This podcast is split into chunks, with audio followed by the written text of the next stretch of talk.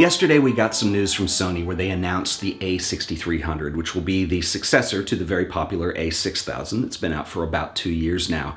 If this camera performs as well as what they're saying it's going to, this will be a complete game changer because you're looking at a mirrorless camera that will retail just under US $1,000. And when you consider what they're putting into this camera, it's extremely impressive. So at the heart of this, rather than be an upgrade from the A6000, this is really a redesigned camera using the same body style. And so at the heart of this is a brand new sensor. Now what Sony says they've done with the new sensor design is this is actually designed with larger photodiode dimensions, and this combined with a copper wiring scheme. So what this basically means is it's going to be a greater light efficiency, and it's going to give you reduced noise on images up to an ISO of 51,200, which, you know, a lot of times when camera companies will talk about specs like this, they end up sounding fancier than they are in real life. So we will see when this comes out in March whether this actually is accurate or not. But it looks like the whole idea here is to give you a more powerful camera that operates much better in low light. In terms of performance, you're going to see some major upgrades on this camera. Sony is incorporating, along with this new sensor, a technology that they are calling 4D autofocus. And what 4D autofocus involves is 425 phase detection autofocus points, which is pretty amazing when you consider the autofocus speed that they're boasting is 0.05 of a second. This is really going to be tight in terms of autofocus performance and speed. This will not only help when you're shooting sports or fast-moving subjects, but it will be exceptional when you're shooting video. Continuous shooting will give you speeds of up to 11 frames per second or 8 frames a second if you're using live view. And Sony say they have greatly reduced the performance lag that you get when using an electronic viewfinder. Now this will be interesting to see when we're actually able to use the camera. Yesterday I talked about the Canon G5X, and it's pretty much unusable in fast situations like that because of all the performance lag you have, and when you click the shutter it takes away the screen. So it'll be really interesting to see if this performs up to the expectations that Sony are saying that it will. Now in terms of movie recording, I think this is really going to be interesting because Sony are actually saying that this will do 4K better than some of its more expensive cameras like the Sony A7R2 or the Sony A7S2. Now what they mean by better is this. What it's going to do is it's going to take a 6K signal off of the sensor on a Super 35mm equivalent area, and it's going to use the internal processor to downsample this to 4K. I do have some concerns about overheating because Sony are a little bit renowned for that, but the idea is that it will do this without any pixel binning. Now, pixel binning is a technique that's been around for a while. It's used in video, and what it does is the camera will look for areas that are not moving or they're standing still. So like right now, the background of what you're seeing. And knowing that that's not going to change, it'll freeze the pixels in position on that, and what that does is it creates efficiency with the file and the processing and all that. Unfortunately, you do get some artifacts when you do that, and so Sony are saying that this will be a downsample 6K signal to 4K with no pixel binning.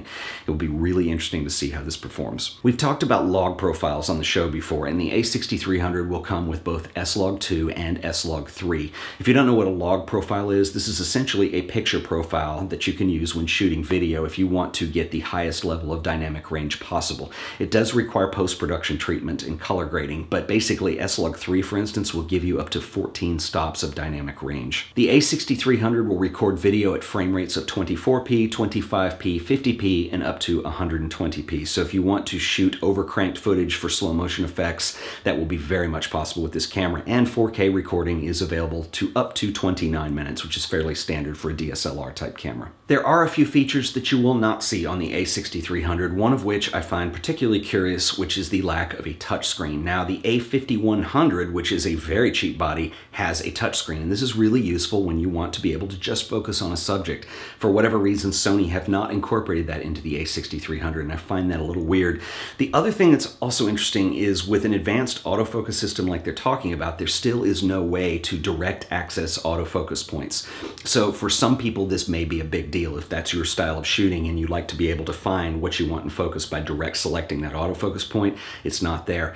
Now, in my experience with Sony cameras, even without a touch screen, the autofocus systems on these are very advanced, and there are some things you can do to be able to control that a little bit.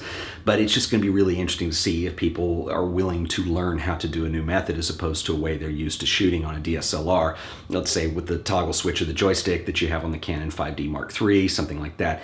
The other thing, and this may be, I may be in the minority here in saying this, but I wish there was a flip out LCD screen. And the reason I say that is because I make a lot of videos, obviously, And that's something that I use all the time. I need to be able to have a little monitor to see what the composition looks like, what the light looks like, and I can't do that with the A6300, and I really wish that they would design that into the body somehow. Now, that's a minor complaint, and I may be in a minority of people who actually want to have that feature.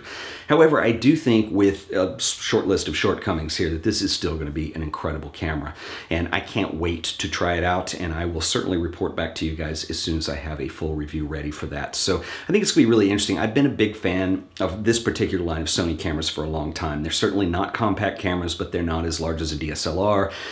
The first series of these that came out was the NEX series. So there was the NEX 3, 5, 6, and 7, I believe.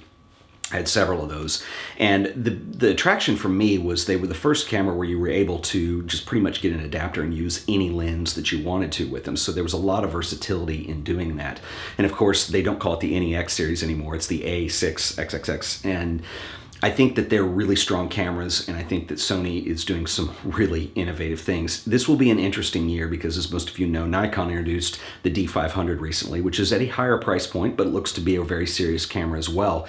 And so it'll be interesting to see how price and features start to shake out in the next year or so as cameras are coming out. So anyway, it's going to be exciting either way. If you guys have enjoyed this video, please remember to like it and share it with your friends. And as always, subscribe to The Art of Photography so you'll always be up to date when I do new videos, and you'll be alerted when they come out.